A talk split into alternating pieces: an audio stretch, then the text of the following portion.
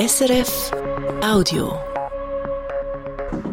Da ist die Sendung Regional Diagonal. Am Mikrofon Katrin Keller.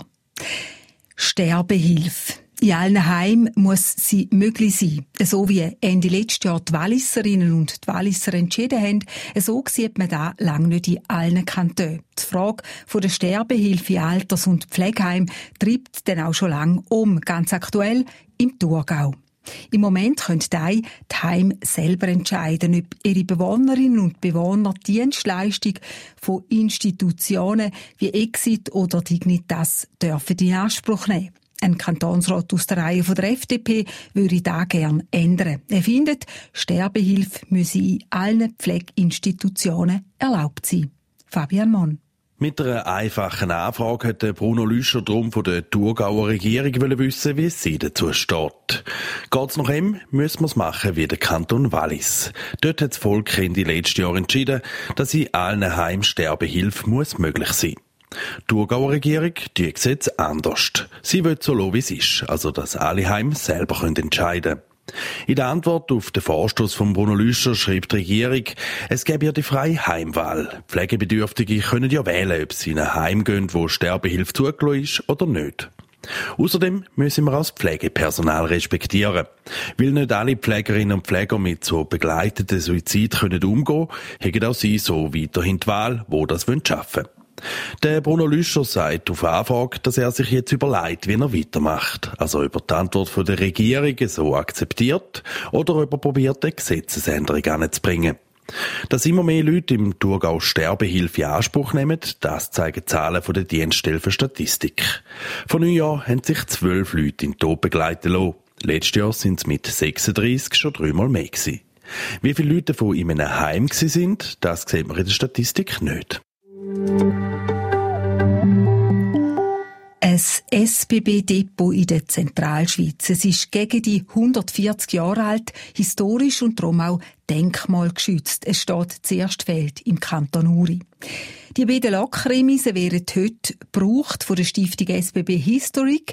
Die Gebäude werden unter anderem genutzt als Ausstellungsflächen zum Thema historische Gotthardbahn. Und jetzt werden sie saniert. Die SBB investiert 8 Millionen Franken.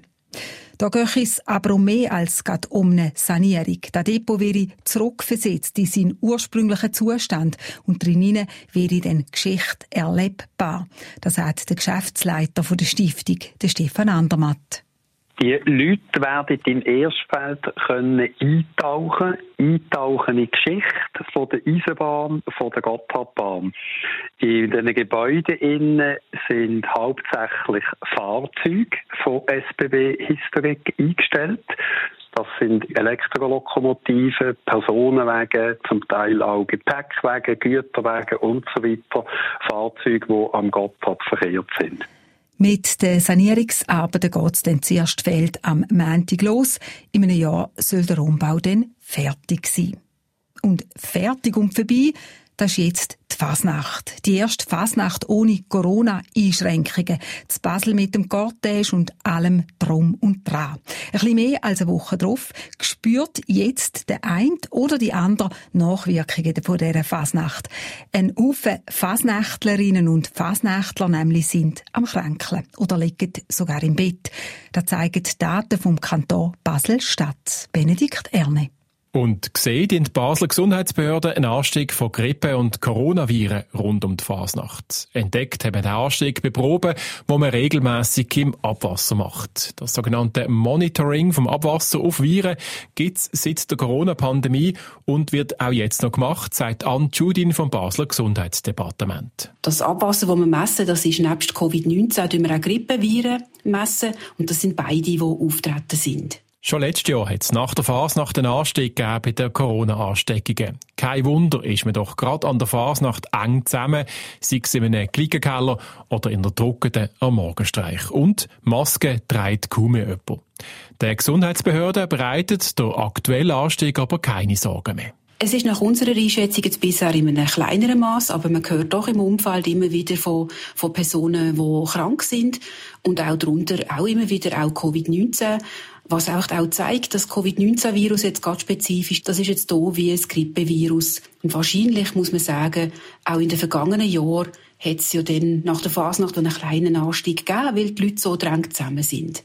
Noch hat es in den vergangenen Jahren keine Virenüberwachung vom Abwasser gegeben. Die hat man jetzt und man will sie auch weiterführen. Das Abwasser ist in dem Sinn etwas, was wir so auch mitgenommen haben, dass wir das als Indikationsmessinstrument so jetzt haben, was jetzt auch hilfreich ist für uns zu wissen, was machen Viren unter uns. Ein Anstieg von der Virenlast im Abwasser sieht man in den letzten Wochen übrigens auch in anderen Kantonen, und zwar in der Zentralschweiz.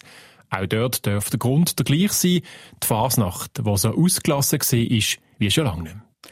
In dem Sinn, heben Sie an und bleiben Sie gesund, sagt von Regional Diagonal Katrin Keller. Das war ein Podcast von SRF.